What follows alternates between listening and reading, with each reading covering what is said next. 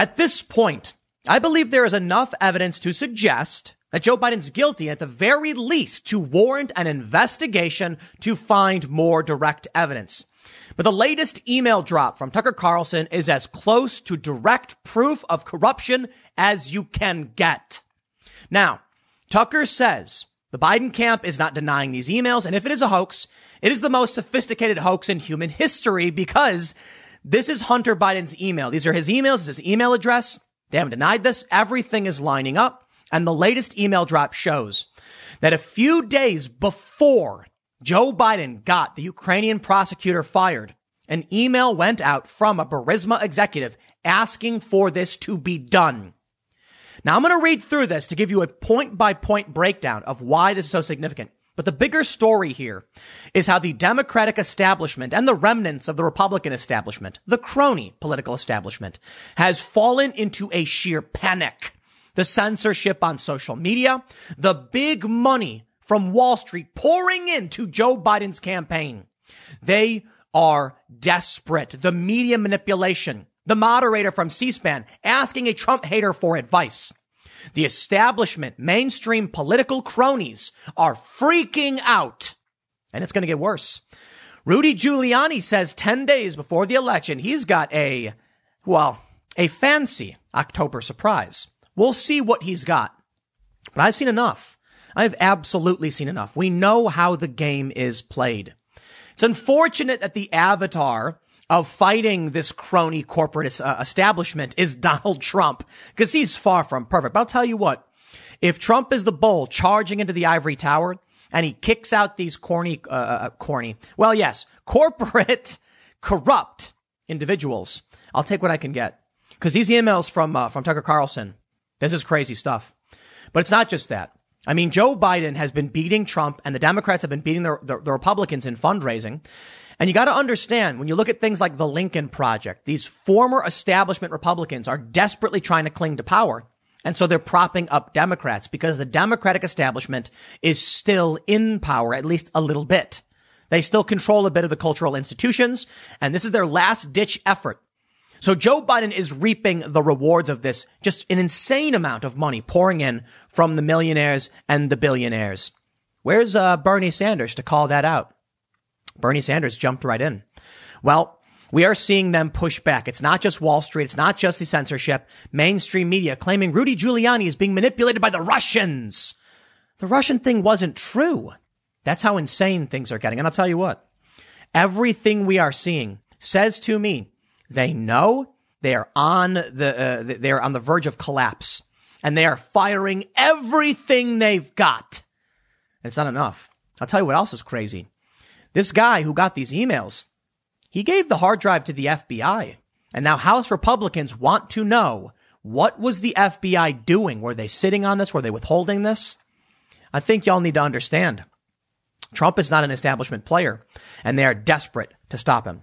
Let's uh, let's read this first story and see exactly what Tucker Carlson has revealed. But before we get started, head over to timcast.com slash donate. If you'd like to support my work, there are many ways you can give. There's a PO box. The best thing you can do Share this video. Let people know what's going on. Why? The Hunter Biden explosive bombshell story with the walls closing in, the beginning of the end for Joe Biden, getting no play, no traction. Where is it? Joe Biden did not get asked about any of this. Last night, information came out from Rudy Giuliani. Nobody seemed to ask Joe Biden anything about it. Isn't that strange?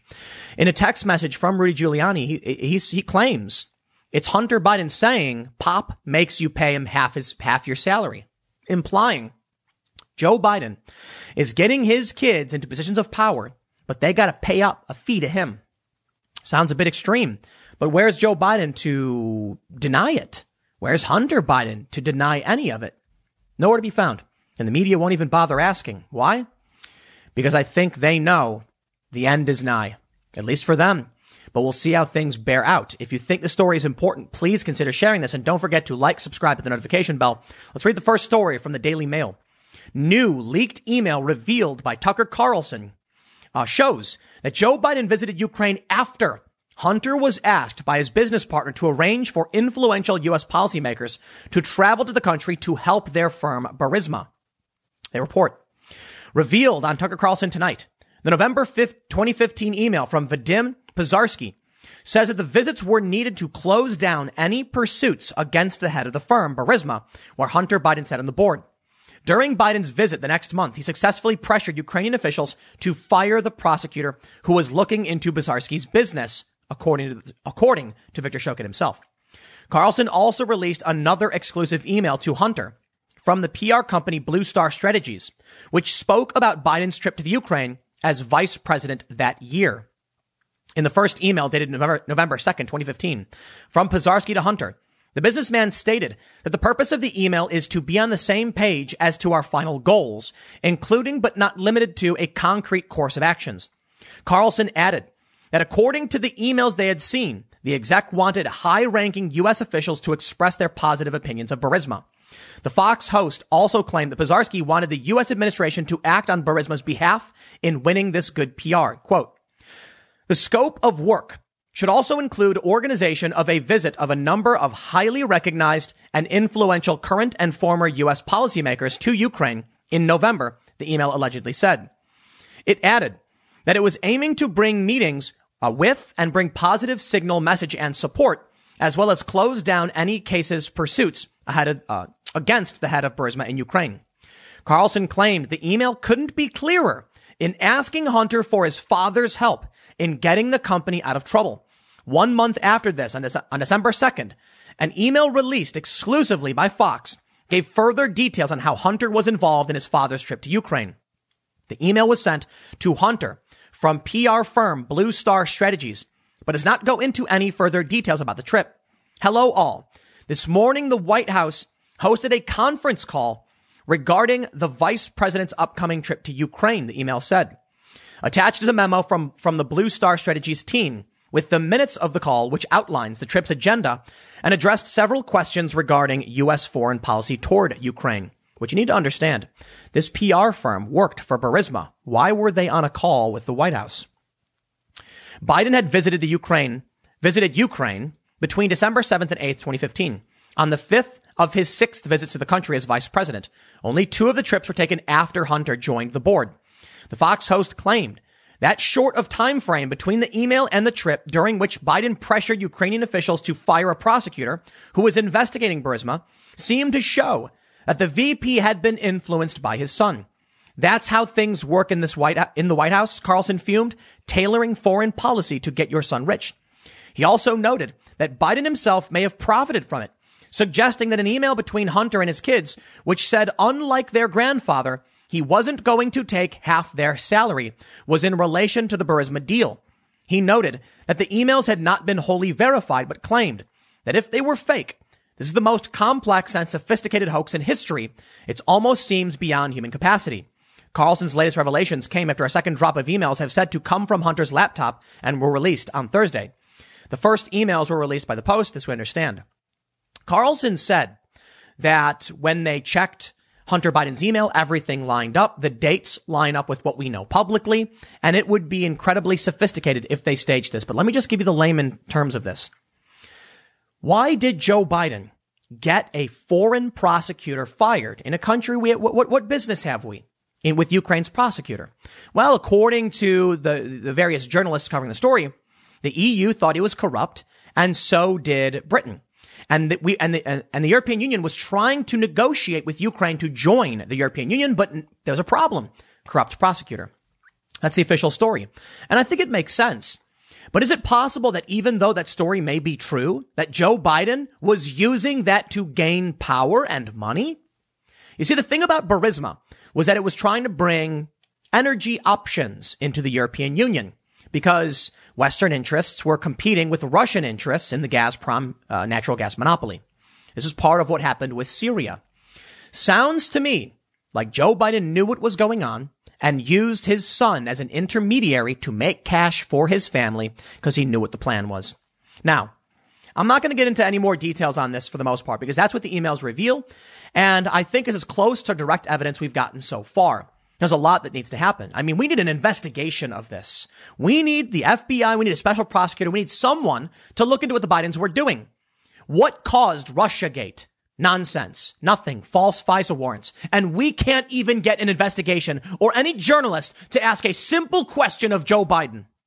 That's how bad things are. And that's why I'm uh, a bit angry about this. But I'll tell you what the response shows. It's scared. The establishment, that is. Rudy Giuliani tweeted this. The photo below is a screenshot of a text message from Hunter Biden to his daughter Naomi Biden on January 3rd, 2019. This describes the amount kicked back to the boss, Joe Biden, as happens in every organized crime group. Now, I've had to remove the image because of potential censorship rules, but I tell you what it says. I've already talked about it. It's the message that says, unlike grand, you know, uh, uh, un- like grandpop or whatever, or unlike pop, I'm not going to take half your salary. That's what it said. Now, the reason they try, the reason they're giving for taking down all of these stories is that it revealed secret information or private information. Okay, I tell you what. So I removed the image, but I can still show you Giuliani tweeted it. I can still tell you what he said. Now, Giuliani says he's got more in the bag. Check this out. Fugitive Chinese billionaires' allies hyped Hunter Biden bombshell with three hard disk drives of videos and dossiers in September. And Rudy Giuliani claims he will reveal corruption evidence against Joe 10 days before the election. I think he will. You know what's really fascinating to me? It could be that uh, uh, Rudy Giuliani has just, uh, in his old age, lost the plot. Could be. I mean, Joe Biden did, but Joe Biden's only always kind of been, you know, bad, you know? Rudy Giuliani, as I'm told, because I'm relatively young, I'm 34. I saw a tweet that said people under 40 won't remember this, but Rudy Giuliani is responsible for taking down an, an organized crime family, one of the most notorious. And Rudy Giuliani is banking on that. He's given statements where he says he's got the evidence, but let me tell you what's going on. I don't know about, you know, Rudy Giuliani's skills or abilities because maybe I'm too young. Maybe it's true. But I'll tell you what. They're slow rolling this. The fact that we're now on day three and I'm giving you tidbits every day, it's kind of annoying to me. There's a lot more happening in the story, so I'm glad to give you the context around the panic from the establishment for sure. But if you think they dropped their biggest bombshell already, I think you would be mistaken because you don't need to be a master investigator to know you put out a little bit. What you do is your first story should be big enough to elicit a big response. Then you give little bitty stories. Keep the, keep the flow going. And then as you get closer and closer to your, to your appropriate date, you drop the bombshell. I'm willing to bet Giuliani's got something. He's got something big. Because another strategy you got to understand here is this is what we, we can see from like Project Veritas. You put out a story so that everybody says, Oh, actually, and they give their excuses. Oh, actually, oh, here's my excuse. And then you go, Oh, interesting. So you're saying that the reason for these emails is this. Boom. Then you drop the next bit of evidence. You lied. You catch them in a trap. You force them to respond in panic, them not knowing what you have, put out bunk information. So why is it? The media is staying away from this, not asking Joe Biden. And why won't Joe Biden respond? Because they probably get it. Oh, they know. If they give a statement too soon, and then Giuliani or Tucker or the New York Post or anybody puts out more information, then they're liars and they lose all credibility. Their best bet is to do and say nothing. It's an old PR strategy. Don't put fuel on the fire. But you know what? We're going to keep talking about it because it's serious. Joe Biden, in my opinion, is corrupt. Let me tell you. Donald Trump, his family may have made money, but it seems like Trump's net worth is going down. So your argument could be that Trump is sacrificing his personal wealth to give his family opportunities, I guess, but I'm not buying it. You know why? Because they have thrown everything and the kitchen sink at Trump. They have tarnished his name, his family. Once beloved, silly celebrities are now hated by people around the world. Many people in the U.S. I can't imagine Trump thought he was going to profit off of being president knowing people were going to hate him and his family too. I mean, anyone in his family could bow out and sell a book like, you know, all of the other, you know, like Cohen, for instance, and make money off it. They're not. They're standing by him, even though they're losing money. I think I read somewhere, though, to be fair, that, uh, you know, Ivanka and, and Jared, I think, made a decent amount of money. So don't get me wrong. But it is true that their reputations have been, have been dragged through the mud. And they were already rich to begin with. I'm not sure you're going to convince me that a couple of billionaires are losing money to make millions. That doesn't seem to make sense to me. I mean, maybe, sure. But the Bidens, Scranton, middle class Joe, now a millionaire. Yeah, that makes me wonder. Now check this out. in response to what we're seeing from Rudy, Rudy Giuliani, I got to make sure I'm being fair, but also th- throw some criticism. The Washington Post writes, White House was warned Giuliani was target of Russian intelligence operation to feed misinformation to Trump. They say U.S. intelligence agencies warned the White House last year that President Trump's personal lawyer, Giuliani, was the target of an influence operation by Russian intelligence, according to four former officials familiar with the matter. The warnings were based on multiple sources, including intercepted communications that showed Giuliani was interacting with people tied to Russian intel during a December 2019 trip to Ukraine, where he was gathering information that he thought would expose corrupt acts by former Vice President Joe Biden and his son Hunter. I have serious concerns about this. First, I don't believe it. I don't. Sorry. The Washington Post endorsed Joe Biden. Your stories mean nothing to me because you want Joe Biden to win. But I'll tell you this. If Rudy Giuliani, I don't believe he would be fed disinformation, but I do believe there's probably foreign interests that will hack, say Hunter Biden, very easily, by the way, put the information on a computer, drop it off at a repair shop, and boom, they've laundered and cleaned that information. I think it's possible there are foreign influences trying to screw with the American electoral system. However, does that change the information or the veracity of the information? No, it doesn't. If the information's real, then well, so be it. Joe Biden, in my opinion, is corrupt, and we've seen the corruption for a long time. And I'm not the only one saying it. Politico magazine said it last year. Biden Inc. It's a long, there's been many, many stories about Joe Biden enriching his family. So maybe Rudy Giuliani is being fed Russian misinformation. Okay. Joe Biden need only come out and deny each and every one of these things. He won't do it. He won't do it for a couple of reasons. And I want to make sure I'm being fair because by addressing it at all, he can make the story much, much bigger.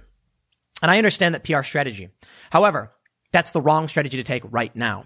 I think they're worried it's going to be a Hillary's email scenario all over again. If he comes out and says it's not real, then he just shines a light on it. Sorry, you have to address this. We have known about his son's problem. And let me tell you something. With all due respect to drug addicts, and I mean this with, respect to them, they need help and understanding. And that goes for Hunter Biden as well. We see him with some kind of pipe in his mouth in, one of the, in some of these photos. Some say it's crack, some say it's meth. But we know the dude's got a crack problem. And I'm not trying to be mean about it. Okay. I'm trying, it's a serious issue and it's sad. It really is. Now I imagine Joe Biden will go to great lengths to help his son, maybe enriching him, maybe lying for him, you know.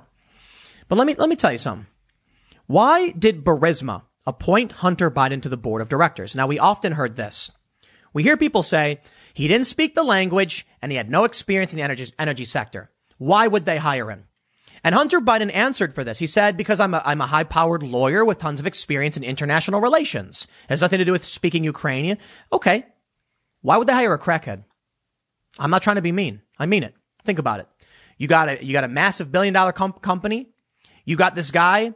He's a great lawyer, but you know he's a crackhead. You gonna hire him? Yeah, probably not no matter what his skills are, you're going to be like, yo, you got serious problems, man. You need help. Maybe Hunter Biden was selling something else. He was his father's proxy. I've seen these conversations happen. I have seen how, how family is family. Family comes first for all these people. You understand. Family comes first for you. Now imagine you got a kid. He's going to make some sweet, some sweet cash from your opportunities. You know, this happens all the time in the business world. Why would anyone expect it to, to be different in the political world? You got the CEO of a company. He asked somebody, Hey, give my son, give my kid a job and pay him well. It happens. I mean, wasn't, uh, wasn't, uh, uh, Chelsea Clinton getting paid six figures from like MSNBC or something for what? Now think about what happens in politics. Joe Biden, high, high influential position. So he says, give my kid a job. Give my kid a job. It could be that simple. You know, maybe we're wrong about this, but that seems to be the case. Let me show you what's going on. Let me show you who Joe Biden really is. Wall Street donors line up behind Biden in massive third quarter fundraising haul. This story is from today. Joe Biden isn't Joe, Joe, uh, Joe Biden's joint fundraising committees benefited from a wave of big money contributions from finance leaders on Wall Street and across the country during the third quarter. Biden's fundraising strength has grown as the election gets closer.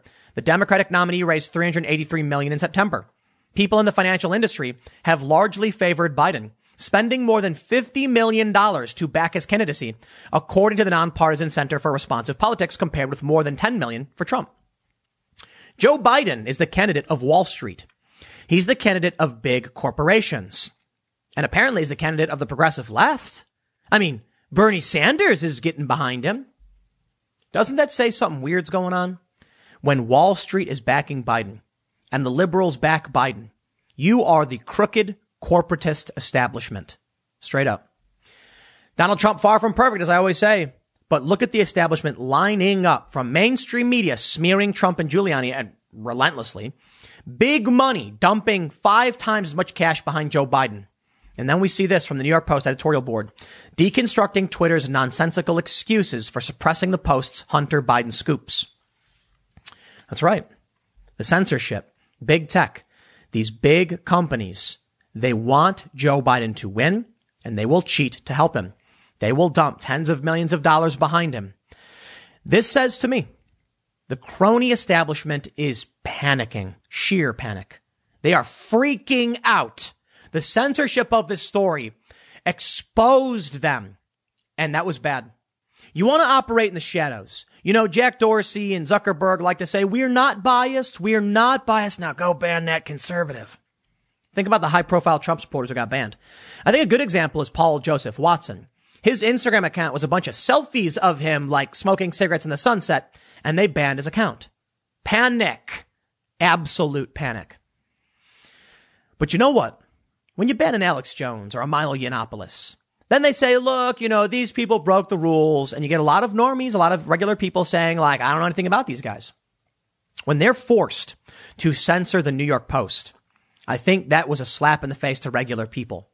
There is no defense of this. It's funny. I see like people, like people I know saying, but well, was the story verified? I'm like, are you going to answer for big tech censoring one of the oldest and, and, and largest newspapers in the country first? I don't care if the story's verified. If the New York Post publishes a story, that's news. The fact that they had to come out and shut this story down in panic, it shows that they're collapsing and they know it. They've exposed themselves in a way they normally wouldn't want to. They did. A story that was bad for, for Joe Biden and it was shut down on social media. The fact that they made that move shows that they are scared that's good for Donald Trump. But it's bad for Donald Trump in some ways. I mean, we can see the power they have in suppressing information and manipulating people. But I think more so it's a good thing. I think the censorship was good. They had no choice but to try, but it created a Streisand effect. Now here we are on day three and the story is getting bigger and bigger. Now why weren't they asking Joe Biden about this at the town hall? It's rigged.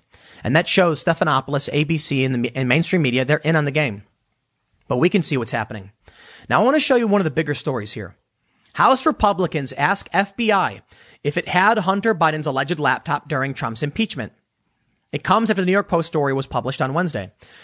According to the computer repairman, he gave it to the FBI over a year ago, and they've been sitting on this. Fox News reports if, quote, if in fact, if, if the FBI was in fact in possession of this evidence and failed to alert the White House to its existence, that would have given even more weight to the president's legal defense. This was a gross error in judgment and a severe violation of trust. Remember when they were trying to impeach Donald Trump over Ukraine Gate?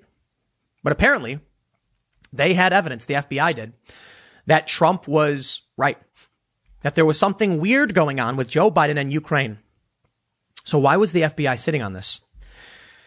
Assuming they were. I don't know. The letter was written after the New York Post published emails. We understand this. The Post reported the FBI was in possession of the laptop of which the emails were found in December 2019, right in the middle of the impeachment of President Trump over remarks he made to the Ukrainian president about Biden's conduct in the country. Trump was impeached by the Democratic controlled House, but later acquitted by the Republican controlled Senate. A large portion of the president's legal defense case revolved around strong evidence that former Vice President Biden's son Hunter was peddling his influence to his father to, uh, to his, to land lucrative jobs overseas that he might not have otherwise been qualified for. The letter says the lawmakers ask whether the FBI was in possession of the laptop and, uh, and drive as documented by the Post, whether it took steps to authenticate the drive and the data, and if anyone at the FBI briefed officials at the Department of Justice or White House after December. Why did the New York Post have the information about this laptop and hard drive before the American people, it asks? An FBI spokesperson told Fox News the agency had received a letter, but declined to comment further in keeping with its practice of not confirming or denying an investigation. Meanwhile, Ted Cruz, Lindsey Graham, and Josh Hawley on Thursday called on Twitter and Facebook to testify. Well, I tell you what. Now, the Wall Street Journal has called it out.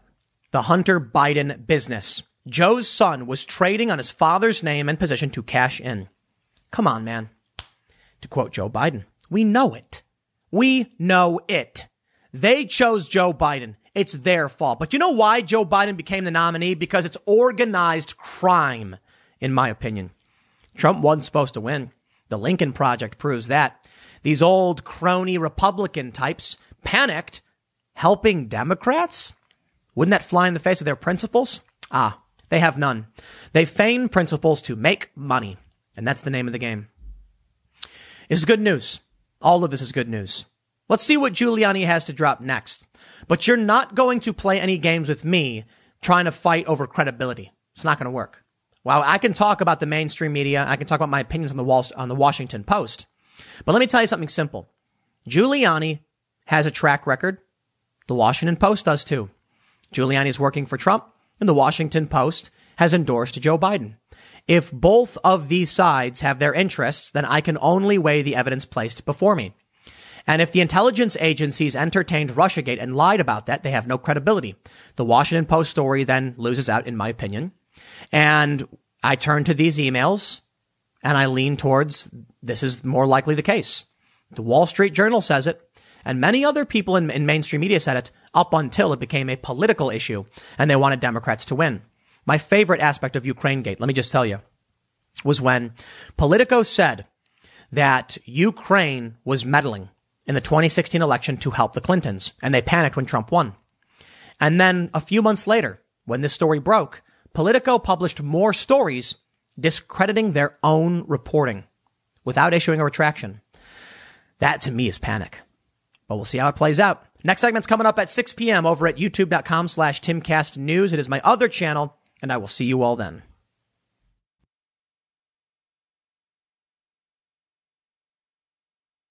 Well, last night was a ridiculous disaster of television epic presidential election proportions. NBC with Donald Trump was an interrogation. ABC was a picnic. Joe Biden took tons of breaks. Donald Trump was berated by the host. It was awful, but it proves a couple things. The media is broken. The media is biased. The election system is broken. The election system is biased. There was no reason they could not have debated. NBC News apparently said it was fine to have Donald Trump at this event. Joe Biden did his event. Trump did his event. What's the problem? It's rigged. It's a scam. The other night we heard that Steve Scully, who was supposed to moderate the second debate, confessed. He was never hacked. He actually was just seeking advice from an anti-Trump critic. And maybe that's the real reason they canceled the debate. Steve Scully was lying and he is a bad journalist. Now, last night I said, you know, forgiveness. He apologized. He got caught. All right, we'll figure something out because cancel culture, I think, has gone too far. But this guy can't operate in this capacity anymore. You have journalists, I'll do air quotes for journalists, lying. I mean, this guy lied. His credibility's gone. You know, I'll forgive him. We'll figure out something he can do, but he can't be a journalist anymore, can he? Maybe, I guess. We have this story from the Daily Mail. NBC is an interrogation and ABC is a picnic. Conservatives erupt in anger after Savannah Guthrie grills Trump with a question every 12 seconds, while ABC host forgets to ask Biden about his son Hunter's emails. Stephanopoulos didn't ask Biden anything. Okay, I mean, like he literally did, but it's a waste of time. So I watched the Trump town hall and man, was it annoying. Save one thing. I couldn't stop laughing at the woman sitting behind Trump nodding with everything he was saying. Perhaps you saw this. Well, of course, this town hall has triggered many leftists. Their brains are exploding. One person's actually arguing that like the producers put the pro-Trump woman behind Trump with the red mask on purpose to reaffirm everything he's saying to manipulate you. Oh, come on. These people have lost the plot. The Joe Biden town hall wasn't a picnic in my opinion. It was an infomercial. I, I, have you ever stayed up late at night and you're like watching one of these infomercials and you're just like your eyes are half open and you're like is slap chop like what is this thing what was it non-stick pans and you're kind of just half paying attention like, this is boring am I learning anything here Joe Biden said a bunch of dumb things as per usual. He stuttered and stammered. At some points, I couldn't even believe it. And I wonder if the real goal with, with, with Joe Biden and with this Trump uh, town hall was to make sure nobody watched Joe Biden do a, it was like an hour and a half long. Because there were periods where like I literally looked over to my friends and we're like, is, is Joe okay? Like not even, not even joking. Like, because there, he got asked a question by someone and he's like, yeah, uh, uh, look, you know, uh, we got, it's, it's, you know, Trump is, and, and we're gonna, uh, you know, when you get the president and, and, and I was just like, dude, can the guy just slow down and speak? He can't. And some people suggest things like this, signs of dementia. Well, here, here's the segment I got for you today. Where I'm going to read you uh, through some of the criticisms and talk about that that debate last night, or I guess it was a debate last night between Savannah Guthrie and Trump. But we've learned something incredible with Twitter's uh, uh, Twitter censorship of the New York Post story. What we're seeing now is the establishment, the cathedral, as Michael Malice likes to call it, the establishment journalists and what their what their game really is. They've ripped their mask clean off because they're getting desperate. Journalists don't report the news. Journalists parrot acceptable narrative. And that's all they do. They're not trying to help you understand the world.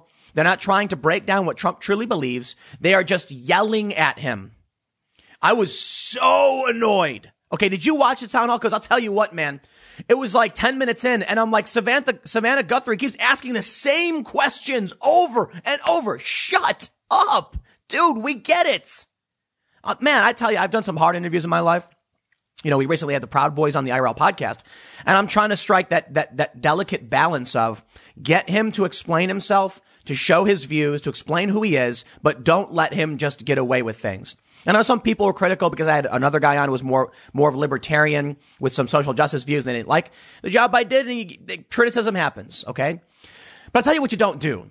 You don't interrupt the person you're interviewing and just start yelling at them and saying they're wrong. You ask them, they explain themselves. You don't have to agree or disagree. That's not the job of a journalist.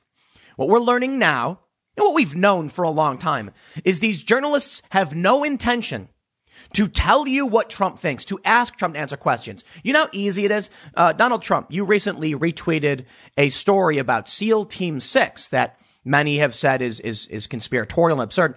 In fact, the man himself, Rob O'Neill, who is credited with killing Osama bin Laden, says it's not true. Why would you retweet this? Trump then gives his answer, and that's it. Congratulations. You don't just argue with him. What did she say? She was like, You're not some crazy uncle who can retweet whatever he wants. That's your opinion, dude. I didn't turn on a town hall to hear your opinion, Savannah Guthrie. You're not running for office. I don't care who you are. Give me your opinion on someone's crazy uncle. You can say, many view that as irresponsible. How do you respond to this? Next question. If the president doesn't answer to a satisfactory degree, or if they dodge the question, you can say, I asked you this question. Could you please answer it? That's not what they're doing. That's not what they're doing. And with, with Joe Biden, it was just, uh, you know, I, I, they say picnic. It was so boring. I like was like just not even. I couldn't even couldn't even pay attention. The only times I my, my attention was really captured by Biden was when he lost the ability to speak properly, and that was weird. Anyway, let's read a little bit of this, and then I want to show you some of the psychotic statements that people are making, and we're going to learn a little bit about this lady who was nodding behind Trump the whole time, and it was making me laugh. And then uh, uh, I've got some more. Uh, uh we're going to do a fake news hat trick. Because we got fake news WAPO, we got fake news CNN, we got fake news NBC. Here's a story from the Daily Mail. Conservatives have erupted in anger after NBC Savannah Guthrie grilled Donald Trump with a question every 12 seconds, while George Stephanopoulos was accused of forgetting to ask Joe Biden about his son Hunter's emails. Trump and Biden both held their own town halls Thursday evening, with viewers forced to choose between the clashing timetables after the president scheduled his go-to head-to-head with his competitor. I gotta be honest though. If you're looking for some late night entertainment, I mean, Donald Trump's where it's at. Come on. It's no question. Donald Trump put out a tweet, I guess, where he referred to big tech as big T and everybody thinks he referred to himself as big T. And then Trump was like, no, I was saying big tech, not me. And I'm kind of like, eh, I don't know. I, you know, I think the big T thing really works. I mean, Trump's in the WWE Hall of Fame. They should call him big T. I kind of like it. It's entertaining, is it not? That's why I think a lot of people probably tuned into the Donald Trump one, but we'll see what the ratings turn out to be. They say on NBC, Trump had, Trump was asked about coronavirus, QAnon, his own diagnosis, and his taxes by Guthrie, while on ABC, Biden spoke LGBTQ rights, court packing, and the 1994 crime bill. But Joe Biden wasn't asked about Antifa, and he wasn't asked about Hunter Biden and the email scandal that's erupting right now. Republicans voiced outrage about the president's campaign event, accusing Guthrie of turning the town hall into a debate and arguing that he faced a much tougher round of questioning than his rival. Yeah, well, hold on for a minute.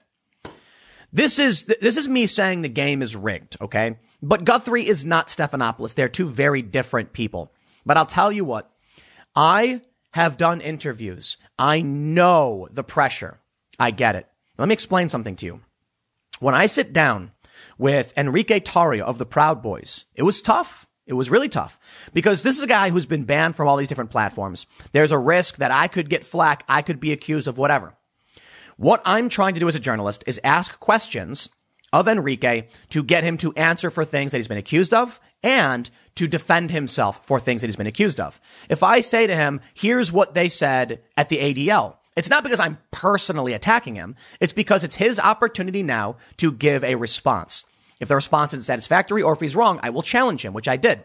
But the goal is I want people who watch that interview or any interview to be welcoming to hearing what this person has to say. And it's not about good or bad. It's about, is this true? Is this not true? Here's what they said. How do you feel about this? Now, of course, I had some people criticize me saying I went too hard on him and not hard on Maj from Black, Gun- Black Guns Matter. And I had people on the left saying that I was protecting him and I was defending him because they're clearly fascists and white supremacists and all this other nonsense. Let me tell you something. My goal is to be fair to the best of my abilities. Which means we'll laugh at jokes. I'll ask him questions. He's clearly not a white supremacist. Enrique Tarrio is not white. When you look at Savannah Guthrie, what do you see?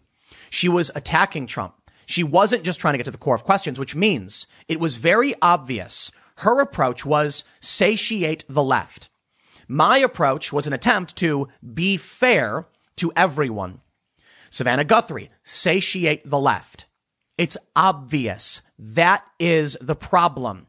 I can ask Trump all the questions in the world. I can say, Mr. President, you have a golf course in Scotland. And when the U.S. Air Force was traveling, I believe it was the Air Force, they stayed at your private business. Now, what, you know, many people have criticized you for this, saying that you're using government funds to essentially prop up your businesses.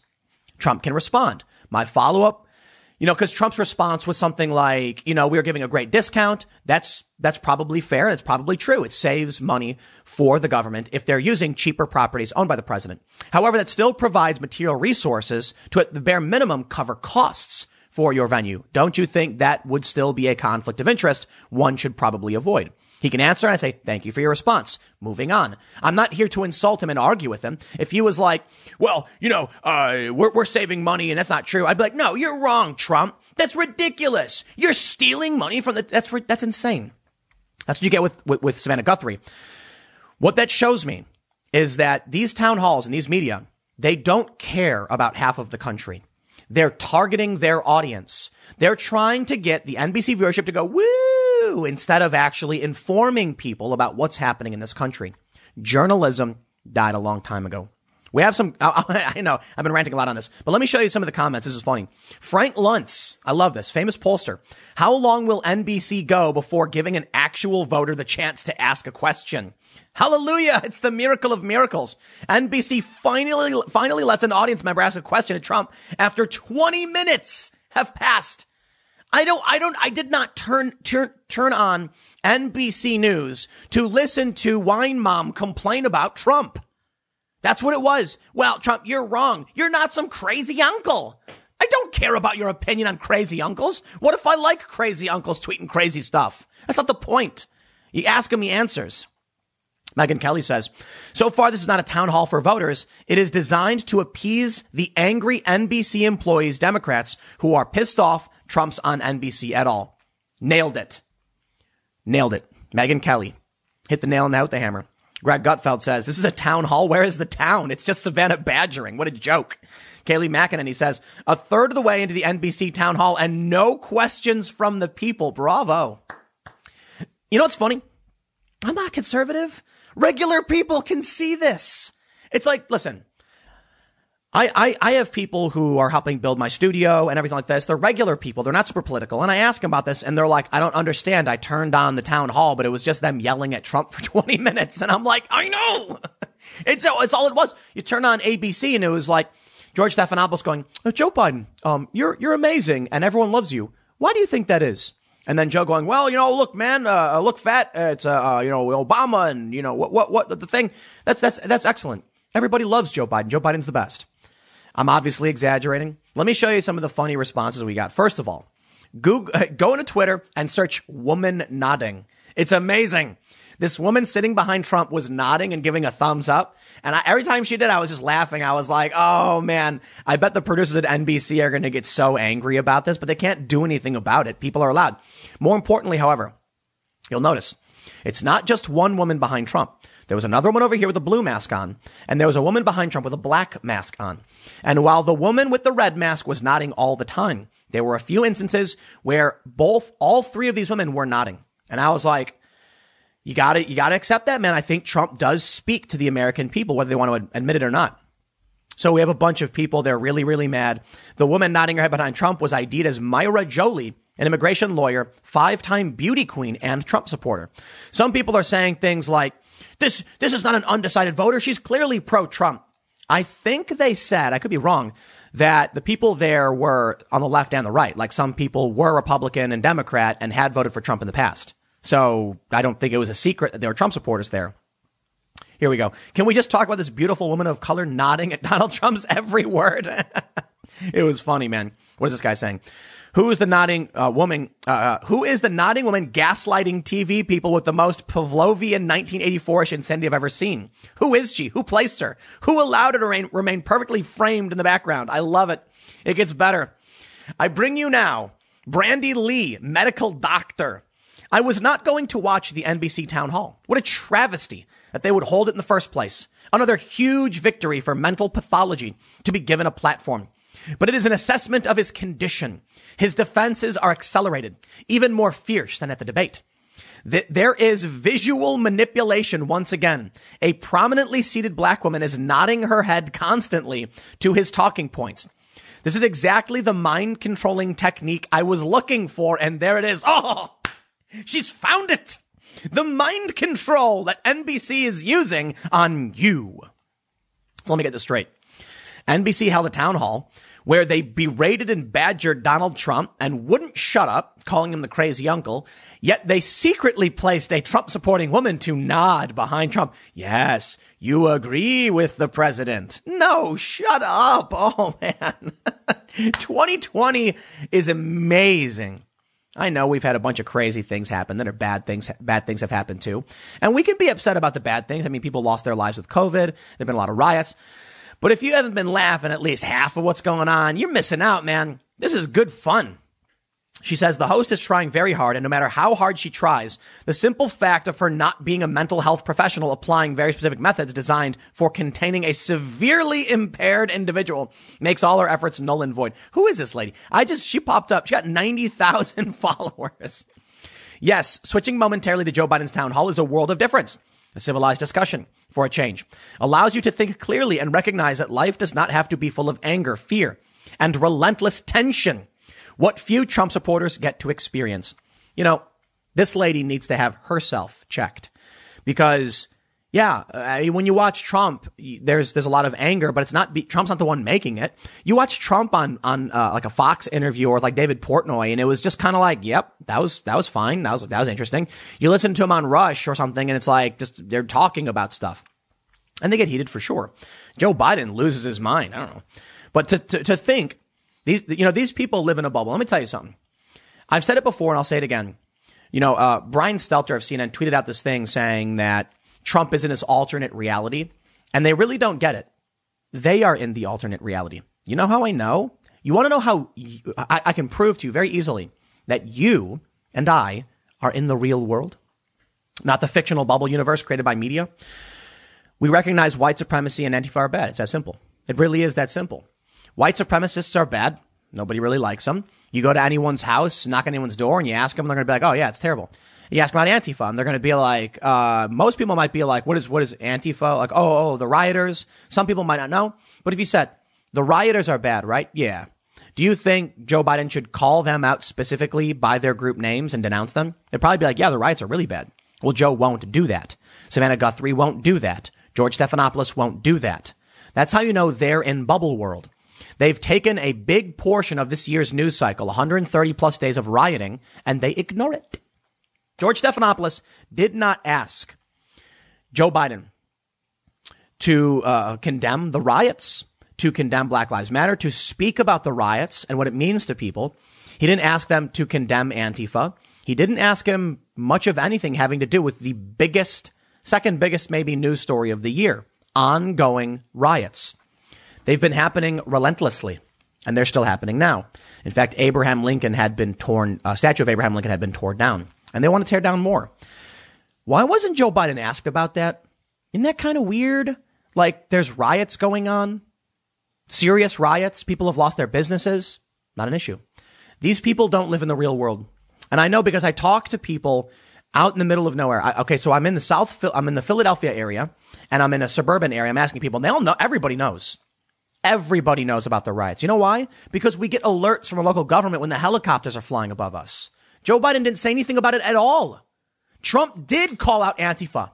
Trump did denounce white supremacy and he denounced Antifa, both on that town hall. That's the real world. In the real world, you do have fringe wacko, you know, white supremacists, and you do have fringe wacko Black Lives Matter and Antifa. And Trump says it's all bad. Joe Biden never talks about it. Why?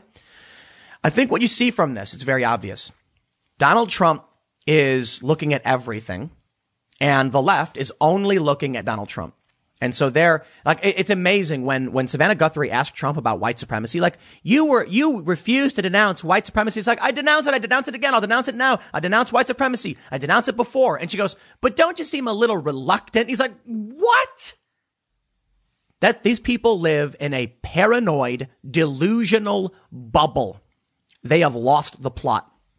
But I promised you a hat trick. So we're going to wrap up with two very uh, big stories that just prove the media is they're, they're duplicitous snakes. From the Washington Post. White House was warned Giuliani was target of Russian intelligence operation to feed misinformation to Trump. Oh, how convenient!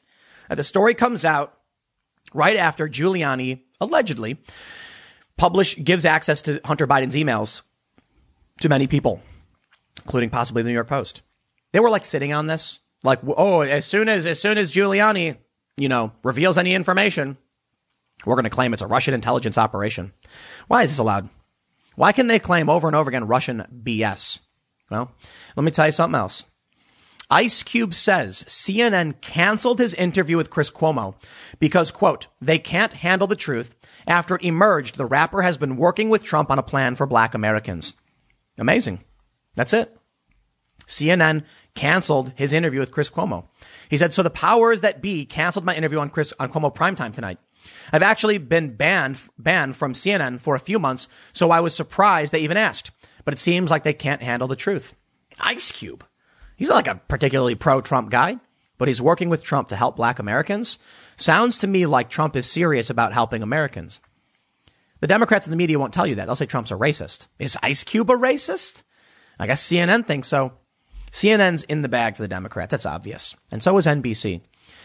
Now, it's surprising NBC would actually have a town hall with Trump, but maybe the goal was it was an opportunity for a journalist to attack and berate him on TV. Maybe, maybe that's, maybe that's what they were thinking. I can't tell you, man, but I can tell you this. Every single time they try and pull off some of these like stunts to smear Trump, it backfires. Cause you know what we learned yesterday from Savannah Guthrie and, and the town hall? We learned that everything Trump says about the media, about social media is true. You were given the opportunity to see how George Stephanopoulos was handling Joe Biden. You were given the opportunity to see how they handled Donald Trump. And with Trump, they just yell at him nonstop. No matter what he says, they yell at him. Joe Biden is not even challenged the least bit. It was pathetic. You look at what's happening with CNN. You look at Twitter posting literal lies saying Joe Biden had nothing to do with outing that Ukrainian prosecutor. And I think it's obvious now it was all completely bunk. The media is broken. They live in a paranoid, delusional state, and their only goal is to manipulate you, me, but it's not working anymore. Now, YouTube just purged a bunch of channels under the guise of banning QAnon. Some of these channels weren't actually conspiracy channels, yet they got nuked anyway. Welcome to the brave new world. It's going to get worse. I can't imagine I'll last much longer on this platform. I have no idea what's going to happen. But, you know, I was asked, I think it was Michael Malice was saying like, I'm surprised, something to the effect, I don't want to, I don't want to quote somebody if, if I get their quote wrong, but he said something about like, you know, how am I still, you, you know, like they, they clearly must like me or something. I can't remember exactly what he said, but I had someone on the show and they were like, why aren't you banned yet? You know, essentially. And I'm like, I don't know. I don't know. Yeah, I should be proud, right? Because I'm, I'm, I'm challenging the system, aren't I? I guess whatever, man. I have no idea, but I'll do it as long as I can. And so, uh, if, if, if, if, I'll do the best I can, and I'll try to be fair to the best that I can. Look, I, I said, I said a while ago that I'm going to be voting for Donald Trump, and he does a lot of things that really makes me angry. Recently, he said, you know, when it came to Michael Reinoehl, the guy who killed the Trump supporter, he's like, they came in 15 minutes, they didn't want to arrest him, they knew who he was, and now he's gone or something like that. And I'm like, that's psychotic. I don't like it. I don't. But come on, man, Joe Biden, I feel like I'm in Johnny Rotten territory, you know? I, I talk to a lot of people and I'm like, dude, I would not, in any normal circumstance, want to vote for Donald Trump. I'm happy with the peace agreements. I'm happy with pulling troops out of the Middle East. Trump's not perfect on foreign policy. He increased drone strikes, commando raids, all that stuff. I think he's doing better now, but I'll take the win over a Joe, over a Joe Biden. But it's more about cancel culture, the culture war, and critical race theory stuff. But I'll tell you what, it's like I'm happy about it, but it is what it is, I guess. So I'll leave it there. Next segment's coming up at 1 p.m. on this channel. Thanks for hanging out, and I will see you all then. Why were Hunter Biden's emails released in October, only a couple weeks before a presidential election? I think the answer is obvious. It's politics. It doesn't mean the stories aren't true. It doesn't mean the stories aren't important. I think they're very important, and I think it's likely true. But uh, come on, let's be real. Are we going to sit here and lie to ourselves? The reason the information got released in October was October surprise, baby, and there's probably a lot more on the way. We'll see how things play out. But welcome, my friends, to the era of dirty politics. And I mean, like, worse than normal. I got a couple stories for you. TikTok users watched Biden's town hall on multiple devices to try and beat Trump's ratings. It didn't work. TikTok users tried tricking the GOP into having an empty event by buying up all the seats. They just ended up giving the GOP money. The reason why I say this is the era of dirty politics is that we, we've had dirty politics for a long time. Don't get me wrong. That's how the game is played, right? But it's just getting nastier and nastier. And now everybody is, is playing ball.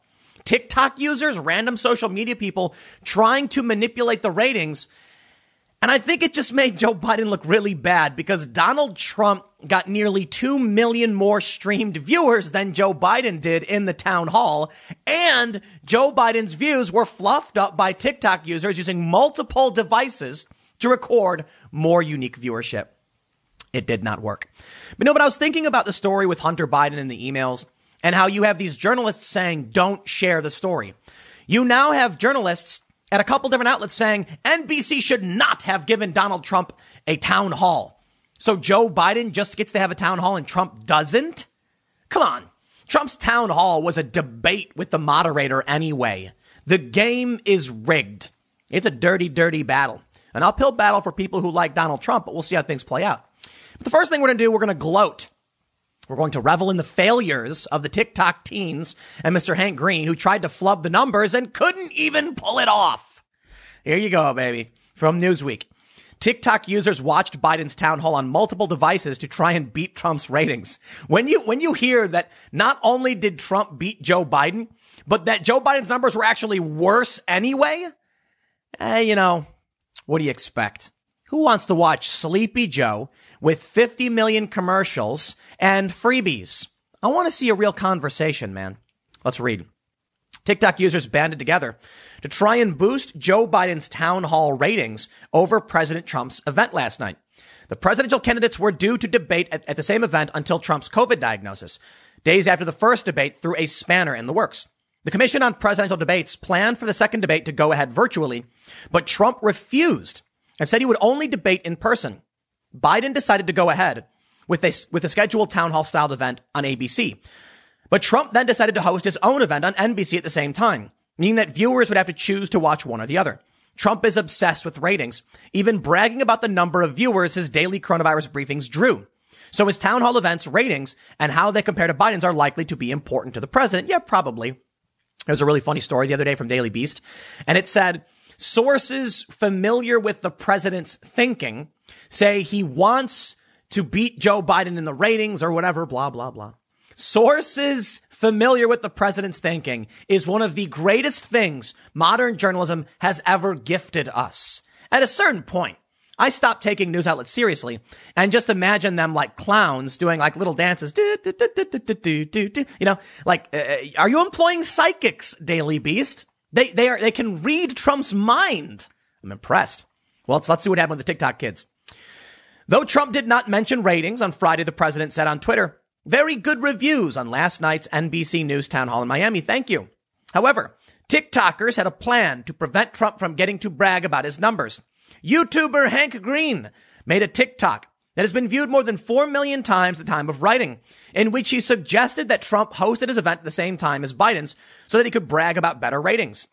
While Green mentions that ratings do not actually matter, as they have nothing to do with electoral votes, he says he came up with a way to stop Trump having his own, this very small win, and they still lost. Dude, come on. Green suggested that viewers watch Biden's town hall event on multiple devices simultaneously to boost Biden's ratings over Trump. Hundreds of TikTok users duetted Green's sound with videos of them watching Biden on their TVs, laptops, and phones. Another tactic that TikTok users implemented to try and boost Biden's ratings involved opening up YouTube using multiple Google accounts in multiple tabs. I'm going to stop you right there, kids. That doesn't work. Do you think YouTube is stupid? They understand when someone's watching multiple videos in multiple tabs. Now, different devices should work if you're not logged in and you're registering a different IP address. On YouTube, ABC's live stream of Biden's town hall had around 2.8 million views at the time of writing. However, Trump's hall, town hall was streamed on NBC News, CNBC, and CNBC, uh, CNBC television with 1.9, 1.6, and 1 million for a total of 4.5 million views. To Joe Biden's 2.8. Sorry, your stupid little game didn't work. Not only did Trump still win, but now we know that Joe Biden's 2.8 millions are even inflated. Wow. So what did Joe really get? I can't imagine they generated that much. Maybe a couple hundred thousand, maybe a hundred thousand extra views. If, if Hank Green can reach millions of people, and he can only convince 10 or so percent. You got about 100,000 people, and then maybe they use three devices. They use their computer, they use their phone, and so maybe, maybe two to three. If they have three, I don't know. Two makes sense. Maybe some people got smart fridges. They're watching on their fridge. But if they have a smart TV, they can do TV, laptop, and phone. So let's say 300,000. I'm just throwing around. So, so let's say Biden actually got 2.5, putting Trump at 2 million above Biden. Now, we don't know that for sure. We don't know how many people tried to scam the game, but it didn't work. And now y'all look silly. You see, this all stems from the Tulsa rally where Trump screwed up. Actually, I think it's Brad Parscale screwed up. They did this thing where they were like, we're going to have the biggest comeback event ever. Everybody RSVP. But they said in their emails, this is my understanding, they said, even if you're not going to come, RSVP to show your support. They ended up with like a million RSVPs. So they planned for this massive event, but no one really wanted to go because COVID was scary. They ended up with like 6,200 to 7,000 people. And TikTokers claimed they did it. They said, we were all signing up so that nobody could get in. And it's like, yo, it, it, it doesn't work that way. This, it's first come, first serve. You show up to the door, you get in. That's it. There's no reserved seats. So all they did was help Trump by inflating his numbers, but they thought they won. So now they've repeatedly tried to do things like this and they keep losing. They keep losing because you didn't win in the first place. Let me show you, but we'll read a little bit more and then I'll show you. This is not the first time TikTok users have trolled Trump. They go on to mention the Trump rally in Tulsa. The campaign boasted more than a million people had registered, but only 6,200 people showed up to a 19,000 capacity venue. But it wasn't anything to do with TikTok because there's not a million TikTokers who are signing up. Check this out. Staten Island GOP turns tables on Trump hating teen, uh, uh, Trump hating teen TikTok trolls. So they tried doing the same thing. They were like, we're all going to sign up and we're going to, we're going to sign up for a Trump rally and, and, or for a GOP Republican event in Staten Island. So that, that way we, we fill all the seats and then nobody shows up. Okay. They, they, these kids, you know, you ever like meet a kid and they think they're really clever and they're not because they're little kids and they don't know what you know. And it's like, look, man, I'm not an ageist. Okay. There could be smart youngsters, but I've come across a lot of people who are young who think they're really, really smart and know everything. And I was one of them back in the day. Granted, I think I did know a lot more than the average person because I was very active in politics and nonprofits and stuff, but I certainly was not wise. And that's the important distinction. They say that the difference between, uh, uh, uh, uh, actually, let me just tell you, let me just tell you. Knowledge is knowing that tomato is a fruit. Wisdom is knowing not to put a fruit, uh, a tomato in a fruit salad, right? That's the general idea. So you can have these young kids, they think they know a lot. They read the news, but strategically, how to put that knowledge together and what to do with it, they don't quite understand. So they keep thinking they're so smart and they're so brilliant, especially when you have these paranoid, delusional people in mainstream media who cheer them on because they're high fiving each other. You get these kids, they made $16,000 for the Republicans. That's how stupid these kids are. They're like, we're going to show Trump. Here's a donation of $5. Why? They were donating $5 to the GOP to try and troll them. You gave them 16 grand. Stop listening to mainstream news. What happened to that rebel spirit kids used to have, man? I had it. I guess it's gone. Now it's all about the establishment. But this is the result. All of this we see with TikTok is the result of a media system that doesn't understand real life. Because when the TikTok thing happened, or they don't want to, when the TikTok thing happened with Tulsa, and it was clearly not true. You get all these journalists laughing, going like, yeah, those TikTok teens showed them what for. And then AOC, she's like, oh, you just got punked. And the Republicans are like, no, we just screwed up. We, it, it, what, what are you talking about?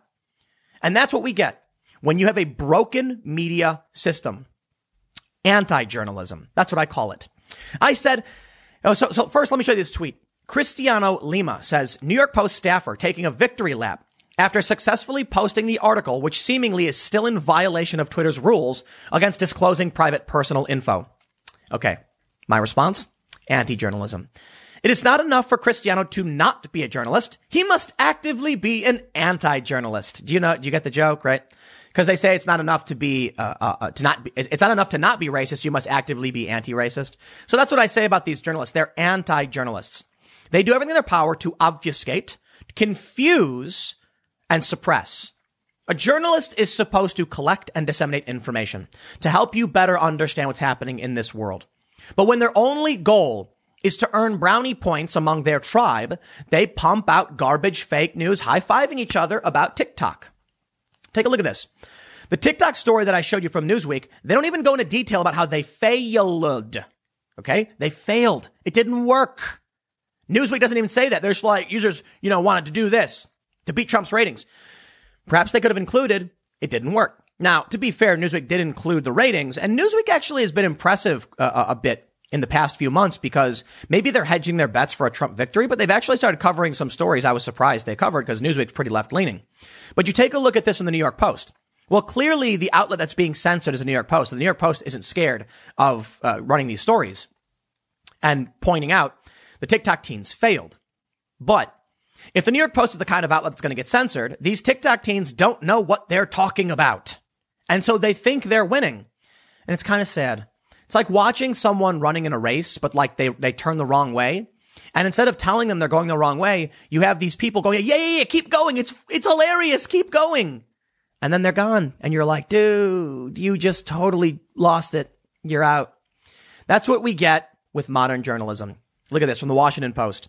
By giving Trump a town hall to rival Biden's, NBC is playing into his ratings obsession again. Oh, NBC, you're helping Donald Trump with his ratings obsession. When they knew they couldn't stop Trump beating Biden in the ratings, they complain and say, you're helping him. It's called TV. It's called an election. It's called people have a right to hear what Trump has to say. And you know what? I think Savannah Guthrie did a terrible job because if your job was to berate Trump, then fine. If your job was to ask him questions and host a town hall, that's not what you did. But at least NBC News did something, right? And Trump did end up winning in the ratings. Look at this story from the Washington Post. This is exactly what I'm talking about. And this story is from just yesterday, yesterday morning. Trump's obsession. You're playing into his obsession. What about Biden's obsession?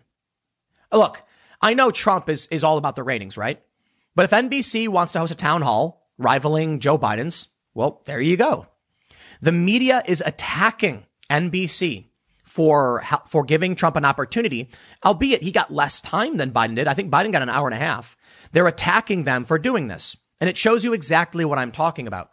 Either they're trying to manipulate the numbers so that Biden wins, which he didn't, or they're just going to complain that they're helping Trump because of his ratings obsession. The reality is they know, we know, you know, I know.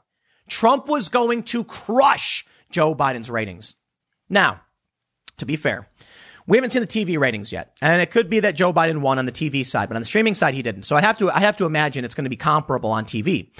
Listen, man, Trump accidentally referred to himself as Big T. Okay, he he didn't really. He was calling Big Tech Big T, but uh, everyone thought he was referring to himself. So as far as I'm concerned, Trump is Big T. Let me tell you something. Big T comes out on stage. And he's got energy and pizzazz and X factor. He was a TV personality. You can't beat that, Joe Biden. So I understand why they're upset.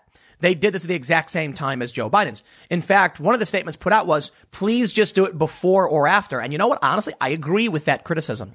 If they did Trump before or after, it would have been way better. In fact, the uh, before probably would have been best. But the problem with that then is they would complain. Well, people were tired because they already watched too much TV. Uh, no matter what he would have done, they would have complained. If they put Trump afterwards, they would have said, well, people skipped Biden because they knew Trump was coming on later. There's nothing Trump could say or do where they would actually be fair about this. So it seems like the best thing they could have done at the same time. After the, the, the Trump town hall, I flipped over to a- ABC and I was just, wow. It was awful. It was really awful.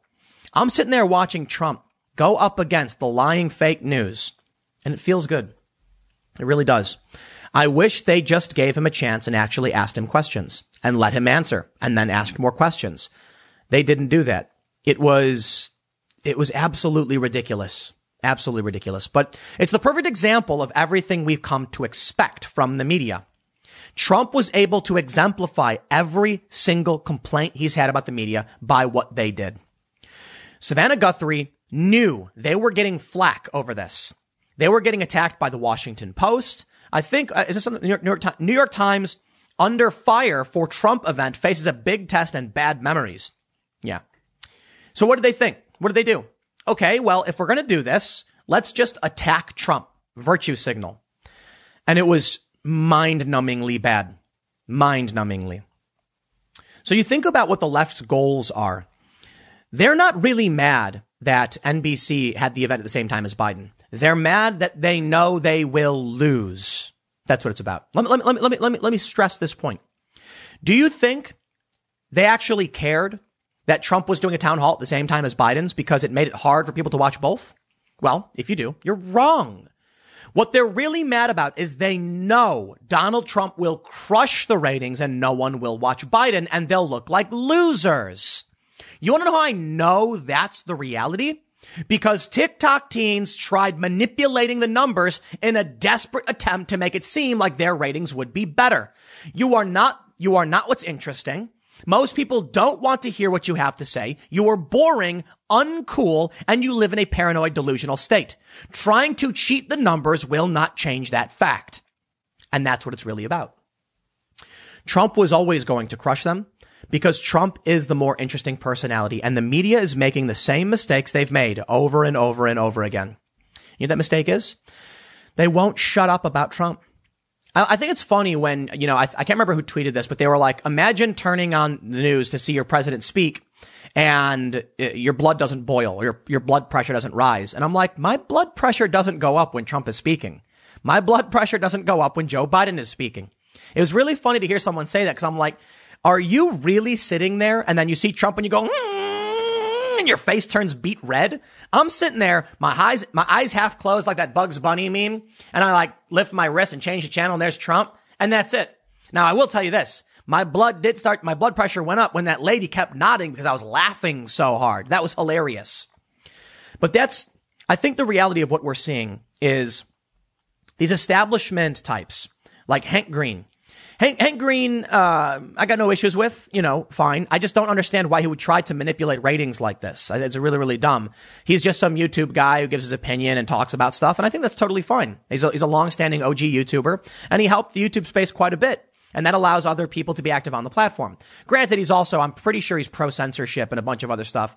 And, you know, he's got his tribal bias, but look, man, I got no beef with anybody. I do have criticism, however. trying to manipulate the ratings. That just says to me, you're desperate. You're scared. You know Trump is going to win. Think about it. TikTok users watched Biden's town hall on multiple devices to try and beat Trump's ratings. You know what that means? It means they knew if they did nothing, Trump was going to win. They knew that Trump was going to win. So they desperately formed a plan to try and get more viewers because they know Joe Biden can't do it. Doesn't that suggest these people are lying when they say Joe Biden's going to win? Doesn't that suggest when they're like, there's no way Biden could lose, they're lying? At least a little bit, right? If they know, or I should say, even if, if their assumption is that Trump was going to smash the ratings and they had to intervene to help Biden, stands to reason. They think Biden's going to lose. At least in this regard. I know, I know Hank Green mentioned that electoral college votes don't matter. But I think deep down they are rocked to their core and they are worried about losing in November. Maybe it's because of what happened in 2016. They're traumatized. PTSD from that, from that election. I've heard people say it. Kid you not. Maybe they, they, they think the same way that we all do. The polls are wrong. I mean, Joe, look, Joe Biden's doing really, really well in these polls. Don't discount them. But I wonder, whatever the phenomenon is that made Trump, maybe it's only gotten worse. I certainly think so. And I'll tell you this. I talk to a lot of people, a lot of people who are like normie, independent, apolitical, or even left leaning. And I'm hearing a lot of people talk about voting for Trump. We're seeing Trump crush the ratings and we're seeing that woman behind Trump nodding along saying, yup. You turn on Biden and there's like nobody there. Who's Biden talking to at these rallies? No one shows up. That says something, doesn't it? Even if Trump only mustered 6,200 people for that rally, Biden can't even get five or six. I remember there was a really funny moment where one guy showed up. Or there was one where like a bunch of old people in golf carts were doing a parade and it was like seven golf carts. Who's really excited about Joe Biden? I don't buy it. I really, really don't. Now, to be fair, people did watch Joe Biden's stream, but I have another point to be made. How many were watching both? How many people turned on the Biden stream and the Trump stream and had captions on or watched both? I'd, I'd be willing to bet a decent amount. Not too many, because I, I just turned on the Trump one. I was like, whatever, I don't care. But I wonder, I wonder how many people actually care what Biden has to say. And I'll tell you this. The reason why Donald Trump's ratings are higher is because he's getting the haters and the lovers. And that's an important thing you got to understand. People who hate Trump watch and people who love Trump watch because this election is about Trump, not Biden. But if Biden has no enthusiasm and the far left doesn't want Biden, the progressives don't want Biden, then I don't think Biden has the coalition to actually defeat Donald Trump, even if Trump doesn't do that well. So try again, TikTok teens. It ain't going to work, but I'll leave it there. Next segment's coming up at 4 p.m. over at youtube.com slash timcast. It is my main channel. Thanks for hanging out, and I will see you all then. The Nielsen numbers are in for the town hall, and Donald Trump lost. Lost by about 900,000 viewers in TV ratings. And of course, CNN is here to gloat more people watched Biden on ABC than Trump on NBC, MSNBC, and CNBC. Oh, smackdown, Donald Trump. You lost. Oof. And everybody knows Donald Trump was desperate to beat Joe Biden. Man, this makes Donald Trump look like a fool, actually. When you include the streaming numbers, Donald Trump actually won by just under a million. So, uh, Good on you, CNN, to include only the Nielsen ratings to make it look like Joe Biden actually won. Now, to be fair, Joe Biden did surprise people with this outcome because eh, a lot of people thought Trump was going to win in the TV ratings too. And he didn't. Joe Biden did. But I got to be honest, there's like an obvious reason for it. Joe Biden's town hall was an hour and a half longer, probably on purpose for this result. Because I ended up watching both. I watched Trump's and then switched over to Biden's for the last little bit of it. And thus, I probably counted towards the total viewership for Joe Biden. Easy. That's the game they're playing. Then they come out and they say, Joe Biden won. But if you actually combine this with the streaming numbers, Donald Trump still won. They always do this because they want to create news that Biden is winning when he's not. But I'll tell you what, what, what I really want to get into in this segment. Tell you what. You know, they were they were saying that the town hall on NBC was an interrogation. It wasn't actually a legitimate town hall. And uh, Vox straight up just says it. Savannah Guthrie delivered the Trump interview we've been wanting for years. I just told you. Savannah Guthrie showed how to interrogate President Trump. Interrogate? This was an emotional, pathetic display of anti-journalism. It was just Savannah Guthrie yelling at Trump for 20 minutes. She was asking the same question over and over again. I couldn't take it. I was yelling at the TV. I was like, come on. I was throwing popcorn. I was like Leonardo DiCaprio in that meme. Come on. She was like, Trump, you had COVID. And he's like, you know, I went to the doctor, but you had COVID. I know I went to the doctor, but you had, oh, oh my, seriously? Just stop. We get it. Yes, question. Move on. But they love it. They love it. It's exactly what they wanted. They wanted an emotional response, an emotional TV show where someone wagged their finger at Trump. Trump, you're wrong. That's what they wanted. Congratulations, you got it. And we were all the worse off for it.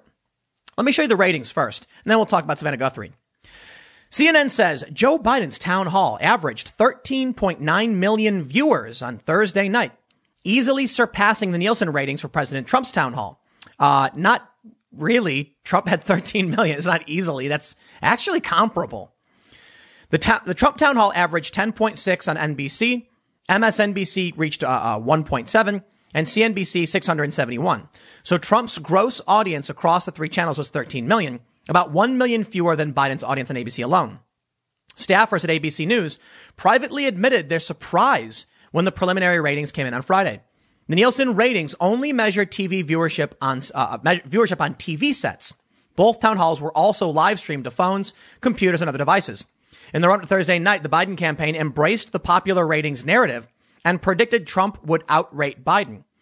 Trump campaign senior advisor Jason Miller said, we're going to have a much bigger audience than Joe. And he was right. Trump has been a Nielsen connoisseur for decades. Wallace and the Apprentice, blah, blah, blah. I don't care. But when the TV ratings have disappointed him, he's also shifted to other metrics. When Biden had a bigger TV audience for his convention, Trump complained that online streaming numbers weren't being counted in the totals. There is no industry standard to measure all the various ways the town halls were streamed, both live and on demand. In any event, that would be like trying to combine apples and oranges in the apples to apples matchup between the two candidates. Biden has a better night. There's the excuse. Bravo, Brian Stelter. It's an excuse, man. Listen, conservatives don't trust mainstream news. So they turn to streaming platforms. Not only that, but you're skewing older because younger people probably are on their laptops too. So you're getting bad numbers, baby. You're getting limited numbers.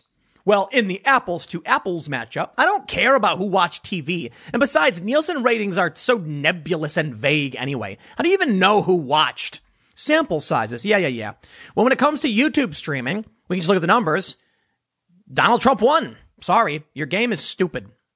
I covered this story earlier today. TikTok users were trying to, you know, trying to get Trump by manipulating the numbers, but we can see they've actually aggregated them. ABC's live stream had 2.8 million. Trump's combined live streams from NBC, CNBC, and uh, uh CNBC television had 4.5. Trump had nearly 2 million more streamed views. Add these numbers to the total ratings, and Trump is up by just about a million views.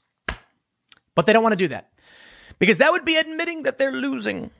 It makes sense when you have regular people who watch. Look, listen, I'll put it this way. If you are more likely to watch mainstream news, you're more likely to hate Trump. It's that simple. Because, I mean, and, and especially when it comes to like, you know, NBC or ABC. If you're online and searching for yourself, you're probably more likely to lean towards Trump because you're getting your own information. You're choosing. And as we know, the media has become increasingly unreliable as exemplified by the other story about Savannah Guthrie. She did not do an interview. She did an, an interrogation by their own, you know, de- definition. Journalists don't interrogate. Journalists are supposed to coax, you know, answers out. They're supposed to give, they're supposed to give people an opportunity to answer questions, sort of like moderating a discussion. So the goal would be Donald Trump. Did you get tested the day of the debate? And when Trump was asked this, he said, probably. I mean, I get tested all the time. Can you say definitively or not? No? Thank you. Moving on. She didn't. She just wouldn't shut up. Wow, it was painful to watch.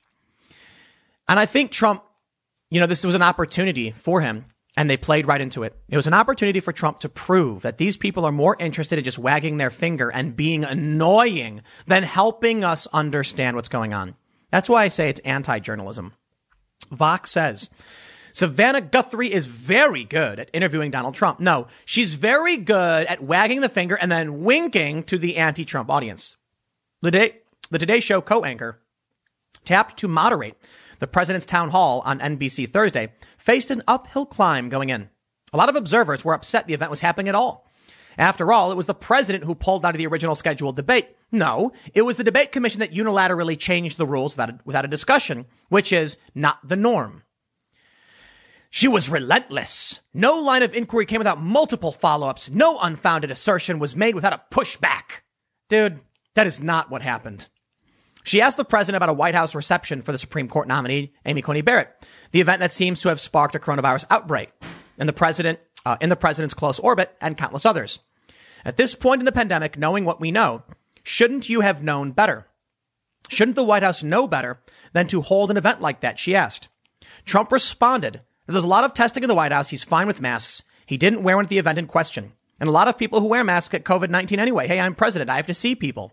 Guthrie shot back. You can see people with a mask though, right? Masks don't prevent you from getting sick. This is the stupidest thing ever. You had a moron working that debate because Savannah Guthrie, sh- she should not be doing that job. But you could have worn a mask. If Trump got sick, the mask wouldn't have changed anything. The CDC guidelines are that you wear a mask so you don't spit on other people. If you want to argue that Trump should have mandated masks for other people, okay then. But you can wear a mask. That proves what she was doing was empty, vapid BS. I am so sick of the fake news they're not actually trying to help us understand what's happening in this world. They don't ask Biden any hard questions. They don't get to core, to the core of what's happening in our country at all. It is just, did you see that? I insulted the orange man. High five. Slap. Pathetic. Oh man. Guthrie came in quick. She came in informed and she came in ready. Congratulations on your orange man bad resistance audience. You served no real purpose here. I have a question for all of you who are listening. How is it that Trump supporters get along just fine watching my content when I say things like Trump's an arrogant, needs to shut up? Like he, he yaps too much or his tweets are bad. Why is it that when I criticize Trump, Trump supporters are more likely like, well, you know, I humbly disagree. When I say to a, to a Trump supporter to their face, I don't like Trump's the way he tweets, they go, well, I do like it. I think it's funny. That's it. That's the response. That's okay. Okay. But if, if, if, if I come out and I say something, or if she comes out and she says something that's fair, the left would eat her alive. Why is it that when I say something that would make Trump supporters probably like disagree, the response is, well, you know, I guess we could have a conversation. I've had Trump supporters get mad at me, you know, and insult me and stuff like that, but they don't come and try and cancel me. They don't try and shut my content down for the most part. I do find it annoying when, when like, you know, people on the right are like, I don't like this video and they thumbs down my video. But, you know, you're allowed to, I guess. You just do your thing. But why is it that there's a, there's a tendency among the left to try and obliterate someone and destroy them unless they adhere to their ideology? That's the problem. The problem is Savannah Guthrie knew if she went in there and she did a real, some, some real journalism, the left would destroy her. She knew that if she went in and pandered to the left, the right would probably just criticize her and the left would cheer. And that's what's happening. So she's showing that she's not a journalist. She's not interested in doing journalism. She's not interested in informing anybody or asking any hard questions. She, her only interest was earning herself some resistance followers. So you know what? Maybe that's another reason the ratings were bad for Trump. Who wants to sit there and watch this woman complain? I almost turned it off. I got to be honest. When it was like 10 minutes of her saying the same question over and over again, I was like, oh, stop. Just shut up. But she wouldn't. I'm going to keep asking the same thing. We get it, man. Trump just keeps giving you the same answer. Move on. Welcome to modern journalism. I got a couple more segments coming up in a few minutes. Stick around and I'll see you all shortly. Yesterday, the Seattle police said they arrested a man after he set fire to a patrol car in a really strange story. Now, I don't know who this guy is. We'll read the, the Seattle police blotter. It doesn't seem to be riot related, but I have to imagine it is. Is it normal for like a guy to grab flaming debris and run to a car and try and burn a car to a crisp with someone inside of it? No. I mean, maybe it could it could be unrelated, but in my opinion, we are seeing an escalation of anti-police sentiment. And as most of you know, you're probably saying, duh, because it's been going on for a long time. But we got a big story here. From 770 KTTH, at least 118 Seattle police officers left the department in a mass exodus. The cops are jumping ship. I don't blame them. It's not the first time we saw this, and it's probably only going to get worse. But I'll tell you what, man. When they can't arrest people because of the political atmosphere, when their pay is already pretty bad, why would anyone want to do this job? When people are throw, are, look at this, look at this vehicle. They torched it and the dude had to go to the hospital with burns. Why would someone want to do that job when you are the butt of a political conflict? The problem? It's exactly what the leftists want. The left, the, far left extremists want the cops to be demoralized and quit. And it's working. They're getting what they want. You know, maybe you can't defund the police, but you can demoralize the police so they quit. Two, two ways to get the same, you know, there's more than, there's more than one way to skin a cat, I guess they could say. Although I don't understand that saying because like who is going around skinning cats? I don't know. Maybe I should look that one up. Anyway, check out this story. It's a good example of probably what's going on. The Seattle Blotter says, around 1.30 p.m., an officer was in their patrol vehicle in an alley between Dexter and John Street, looking for a man who was reportedly brandishing a flaming piece of lumber. The officer found the man who threw the flaming lumber, believed to be a 2x2, into the patrol vehicle while the officer was still inside. Additional responding officers chased the man into a parking garage where they deployed a taser and took him into custody. One officer is believed to have been dis- to have discharged a firearm during the incident. The suspect was not struck. Additionally, as officers were arresting the man, the flames from the burning lumber engulfed the entire patrol vehicle. One officer was transported to Harborview Medical Center with non-life threatening burns. Officers are also checking surrounding buildings in the area to ensure no one else was injured in the incident. The Seattle Police Department's force investigation team is on scene conducting interviews and gathering evidence. Details are preliminary and more information will be posted as it becomes available. So you get a crazy guy running around with flaming lumber. Okay, maybe not riot related, maybe just a crazy guy. But I highlight this because could you, I want you to imagine standing there watching a dude with a flaming piece of wood throwing it at you. And then when you turn around, figuratively, I mean, you have people screaming the police are the bad guys. All cops are bad. Defund the police. Who's going to want to deal with that job, man? It's bad news across the board, but here we go. defund the police is not over. KTTH says at least 118 Seattle police officers separated from the department. The Jason Rantz show on KTTH has confirmed. In September alone, 39 officers left the force when the typical number for that month is between five and seven. Even new recruits are leaving. There are now only about 1,200 officers in service for the entire city, the lowest it's been in a decade. And even this number is misleading. Many officers are using their accrued sick time as they begin their escape to other agencies or wait for retirement. The city of Seattle will unveil this officer separation data Friday morning. At the same time, developing an alarming side note, the Seattle Police Department withheld staffing numbers, ignoring a public discourse disclosure request. Indeed, the SPD claimed a staffing issue was to blame, but that doesn't appear to be true. At least 118 officers have separated from the force in 2020, with the bulk leaving after the Seattle City Council embraced radical activists pushing to defund the police. Separations are all inclusive, including resignations, including lateral moves to other agencies and retirements. While council members either stayed quiet as criminal activists attempted to murder police or defended death threats, officers gave their notice. Some went to other departments. Others retired. The downward trend is expected to continue. The mass exodus of officers started in May with 10 separations, followed by 16 in June, 10 in July, 14 in August. In September, that number jumps to 39. So far in October, there have been eight separations according to a source. Though this is not, though this is not in the mayor's report, police chief Carmen Best, who resigned this year, is included in the stats. They even lost their police chief, who I believe was the first black female to be the police chief for Seattle. This is what I call collapse. So what do you think happens come November? And, and, and, and, not necessarily politically, but when I tell people that things are falling apart, there's, there's, there's always some, you know, argument. No, it's not that bad. Things are going to be fine. And I'm like, dude, a mass exodus from police departments, even among new recruits. Why would anyone want to be a cop? Why would you decide I'm going to go apply for a job to be a cop? Now, maybe, listen, supply and demand. You probably got some people who are desperate for work, seeing cops leave, saying like, I'll do whatever, man. I'll take the job. And not only that, imagine this. Now is the easiest time to be a cop. Yeah, yeah, yeah, hold on. Hear me out. Hear me out. I know it's actually like one of the hardest times to be a cop, but think about this.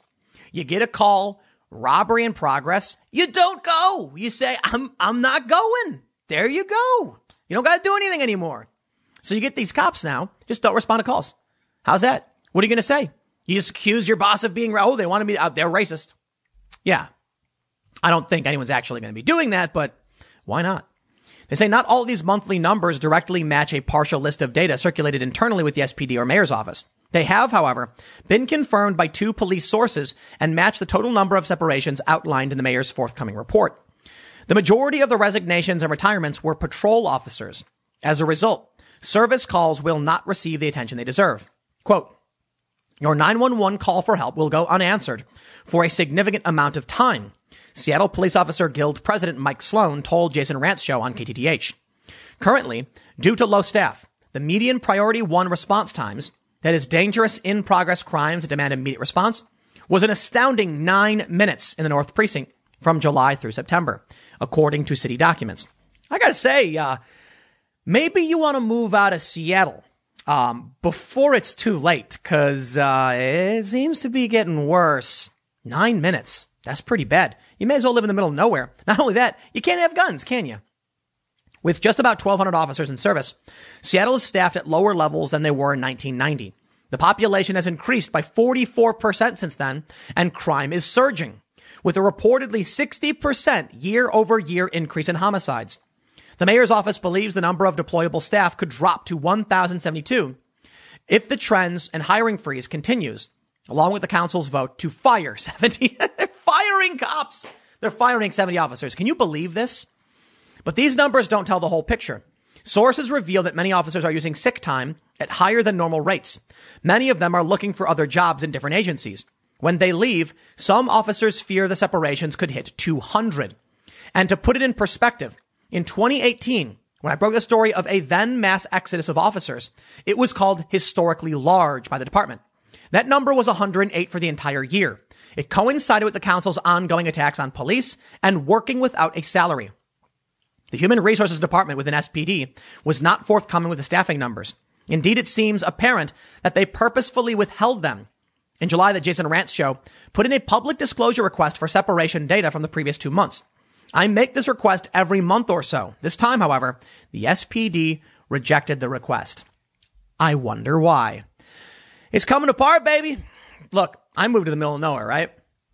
And I had people being critical, like, "Oh, look at Tim, what a dumb prepper." I mean, to be honest, I just put the skate park in my basement, so I'm actually doing all right for myself and wanted more space to hang out, have fun, and be away from the craziness of the city. But I'll tell you what, man, wait, wait, is it is it rational to want to live in a city when the cops are leaving? If the cops can't respond to calls, you want to live there? Okay, go do it. I don't care. And you can make fun of me all day night. That's fine. But when you got a nine minute wait time for 911 calls, that's on you, man.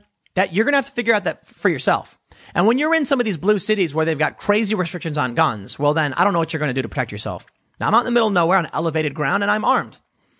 We have sheriff, you know, so fine, fine. Maybe it's a fair criticism that not being in a city, you don't got direct access to like 911. They're not going to make it in time. And the, the response time is probably way higher. Sure, fine. But I'm allowed to have a bunch of guns out here and protect myself. So eh, th- therein lies the bigger question, right? Is it worth staying in a city when you don't know what your taxes are doing, right? Bill Maher said this. And if the cops can't protect you and you can't protect yourself, what are you doing? That's probably why I'm, I'm seeing it, man. I'm seeing these sales go like crazy because there was some rural property I was looking at for a long time. It's all gone. We're hearing rent collapsing in San Francisco because people are fleeing the cities, mass exodus from New York. Nobody wants to live in these cities anymore. And the stories like this are exactly why. So they go on. Jason goes on to say a bit more. He says, Seattle City Council overturned the veto to defund the police, and now there are serious consequences: lost jobs, cut wages, and a lot more crime and homelessness. That's it's impressive. It really is. At a time when cops are fleeing, they're firing more cops, they're defunding police, and they're vetoing the, the mayor trying to stop it from happening. If you live in the city, you are reaping what you have sown from your vote. If you like it, Congratulations, you got what you wanted. Maybe, maybe then in the future you'll have kind of like a Mad Max escape for uh, escape from New York kind of vibe, and you can fight your way to the grocery store for food. Maybe it's a bit a, a bit of an exaggeration, but I'll give you a more simple one analogy. Maybe one day someone will break your window and break into your home, and there will be no one there to protect you, and you will have no means of protecting yourself. That's on you, though. I mean, if you don't want that, you best leave before it gets too late. I was talking to somebody recently who just moved out of Minneapolis. No joke. They were telling me that they lived in Minneapolis and they were like, "Oh yeah, but I'm I'm getting out. I'm I'm leaving." And I was like, "Is it because of it's because of the riots?" And they were like telling me that their friend got jumped and beaten for no reason. I'm like, "Same thing's happening in New York." Yup. That's what you get when you don't got cops. Cops are not perfect. Police departments need reform. I think that's true. But it's better to have them, right? I'll leave it there. I got one more segment coming up in a few minutes. Stick around and I will see you all shortly.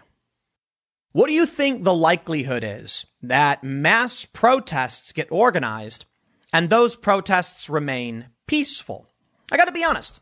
I actually think it's kind of high because I've seen the the women's march where they had all the you know the, the, the pussy hats or whatever. YouTube's probably gonna yell at me for saying that word, but that's what they call them, sure. And it's peaceful. It's like so you know old ladies marching around waving little flags, and the protest was actually so big. I think this was back in was this 2017 or 2018? It was so big that they were going to be marching around DC, but they actually formed one giant wheel of people. No one knew where the front was anymore because there wasn't a front. But here's what we have now. And I'm actually kind of worried about it. ProtectTheResults.com. 17 days, 8 hours, 51 minutes until election day. At least the time of uh, recording this. So now you know what time I recorded this if you can figure out the math. Organizing to protect the results of the 2020 election. We are building a coalition of voters ready to mobilize if Donald Trump refuses to accept the results of the 2020 presidential election. I have a question for you guys. I have a question I want you to answer in the comments. Uh, and also you can answer on Twitter if you watch this soon enough. Here's a story from the Daily Caller. Nearly a quarter of college students say they'll likely protest if Trump wins 2020 election. Survey finds. What do we get? If Trump loses, they'll protest.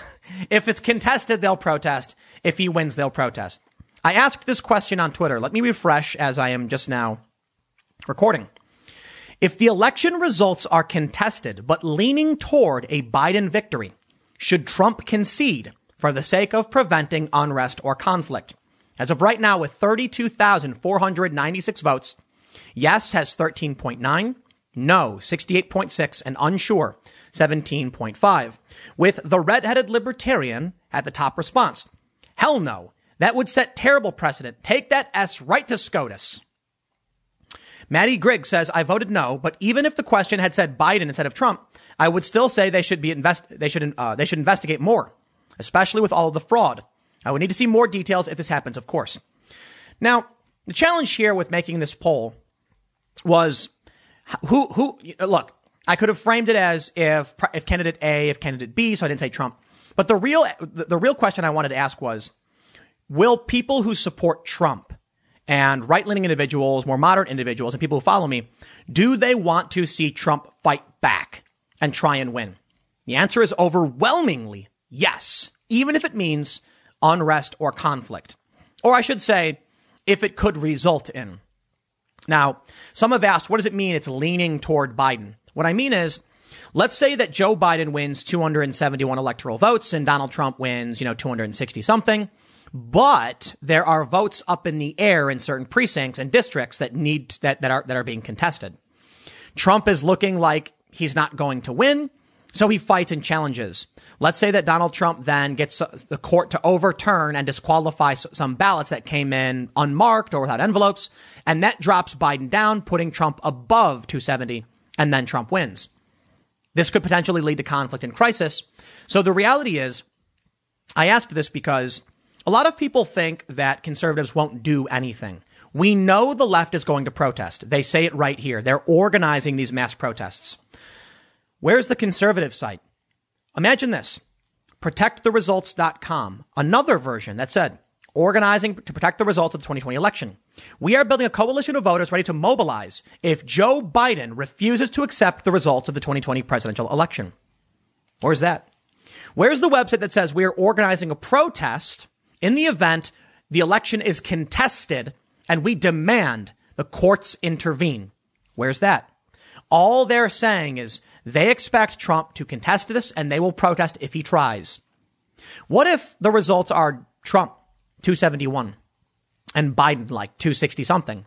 And then Biden files a, files a lawsuit. Trump is the winner, barely. And Joe Biden says, no, I refuse to accept this because Hillary Clinton said Joe should not concede under any circumstances. Where's the organized protest in the event that Joe Biden refuses to concede? You see how the system is set up?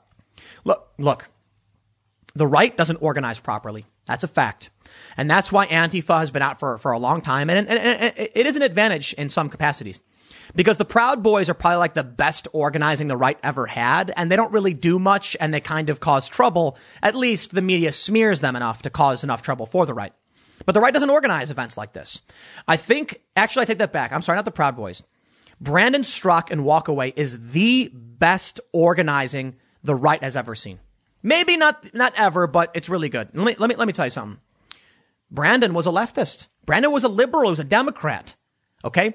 He creates the walk away campaign and he's actually got Trump supporters marching through the streets in Los Angeles and other places, Beverly Hills. That's the organizing power the right doesn't have and needs. Where's the website that says defend Donald Trump in the event fraudulent votes try to strip him, strip him of his presidency, of his win? It's not there. Here's what they say. First of all, they have a ton of events planned. Look at this. I hope you're ready for widespread mass unrest. Interested in, in hosting, blah, blah, blah. They say throughout American history, when a president has lost re-election, he's always stepped down willingly, accepting he will, uh, accept, accepting the will of the people and allowing a peaceful transition of power is a hallmark of American democ- democracy. But today, Trump routinely ignores democratic norms and continues to chip away at democratic institutions. I could say the same thing about Democrats, who for years refused to accept that Trump won in 2016. They still don't. This is evidence. Trump's personal lawyer, Michael Cohen, has warned Congress that given my experience working for Trump, I fear that if he loses the election in 2020, there will never be a peaceful transition of power. Most recently, Trump even threatened to deploy the U.S. military against the American people to quash peaceful protests. There is no line he won't cross. This whole thing is being framed as though only Trump can do wrong. And that's the real challenge for anyone doing legitimate journalism. Clearly, that's not true. Anybody can do wrong, the left and the right. I want legitimate results. I don't care if it's Trump or Biden suing. Let's have the courts rule in. So ultimately, I'll bring it back to this poll. Comment what you think about this. Should, should Trump just concede because they're planning these mass protests? I don't think he should, but I don't want to see violence. And I'm worried about what happens if the election is all mangled up because of this mail in voting fiasco. I'll tell you what I think is more likely. I think it's more likely Trump wins on election night. And if he doesn't, well, then he's probably just going to lose, I guess. But I think it's likely that Trump wins on election night. And there was this track, this analytics firm, a Democrat one that said the same thing. It's called the Red Mirage. That's what they're calling it. Trump wins on election night. Then, you know, a week later when the mail-in votes come in, Trump loses. The only problem Mail in voting's broken, and Democrats have pivoted now trying to encourage people to vote in person. Here's my prediction. And I could be wrong, but here's my prediction. Trump wins on election night, and we are close. Trump wins on election night, and then mail in votes don't quite cut it, and Trump still wins by the end of the week. But Joe Biden refusing to concede says it's not fair these ballots got disqualified, and then starts filing suits. It is more likely, based on what we've seen, that mail-in ballots will be discounted, rejected for, for a variety of reasons. Joe Biden and the Democrats will then sue saying that's not fair. A thousand votes here, a thousand votes there, and Joe Biden would have won. They will take it to the Supreme Court. Now, I don't know exactly what's going to happen. I'm just saying that's a likely scenario in my opinion. It's possible the polls are so bad for Trump, he just loses on election night, Joe Biden wins, and then they say, yeah, well, who cares about counting the rest? I think it's funny that they say mail-in ballots are going to always favor Democrats. They're arguing that because Trump told Republicans not to vote by mail and to vote in person, that's why. Maybe it's a good reason. If that's the case, then, based on their logic, the Democrats are going to lose millions of votes. They're saying, I think, was it 50 million votes by mail for the, for, for Joe Biden are likely to come in? Think about what that means for every Democrat in every jurisdiction. If they lose two to 3% due to the margin of error being higher for mail-in ballots. I think it's going to be higher than two to 3%. I'll tell you why. In 2012, They, uh, the New York Times did a story that said as absentee ballot rises, errors and, and, you know, and discounted votes, you know, rise as well. It makes sense. People who don't know how to fill these things out screw them up and then their vote isn't counted. Now imagine you've got 50 million people, most of whom have never voted by mail, screwing everything up. We've already seen in California microwaving ballots, ironing or like, uh, what was it, uh, uh, disinfecting and smearing it all and just making it garbage. What happens when you scale that up to 65 million people plus? We're probably going to have more than that. I think they're estimating like 70, uh, 75 million Democrats, maybe. What happens when out of that 75 million, you have a, tr- you have a traditional margin of error for two to three percent based on the New York Times on absentee ballots, but absentee is requested. What happens when you give random people universal votes? And it's not in every state, but in some key states. You're probably going to see a failure rate much higher. Maybe, maybe 5%. I don't know what the hard number will be. But I'm willing to bet the red mirage happens. Then when the mail-in ballots are coming in, Joe Biden doesn't cut it. And many of these mail-in ballots are, are then challenged by Biden himself. It is possible, however, the inverse happens. They've been trying to pass laws to make it easier to vote by mail. So it's possible that Trump wins, the mail-in ballots come in for Biden, and then Trump sues because these mail-in ballots should have been disqualified and they can't be they, they can't be properly vetted. In which case, he will probably win in the Supreme Court. And then you end up with a president who isn't legitimate, so saith the left. Maybe that's the real goal. I honestly don't know. But I do think it's, I, I, I, I am leaning towards, I think Joe Biden is going to be the one contesting. I guess it's kind of stupid to make a prediction right now. We're, we're about two weeks out. So I suppose just get your beers ready, get your popcorn and, uh, sit back. It's going to be a wild ride. But I'm pretty sure we're going to see a lot of violence, as you can see from these these protests being planned. I understand they're saying peaceful protests, and I can understand that. But come on, man, you you set up these large, widespread national protests. There's going to be riots. I'll leave it there. Next segment's coming up tomorrow at 10 a.m. Thanks for hanging out, and I will see you all then.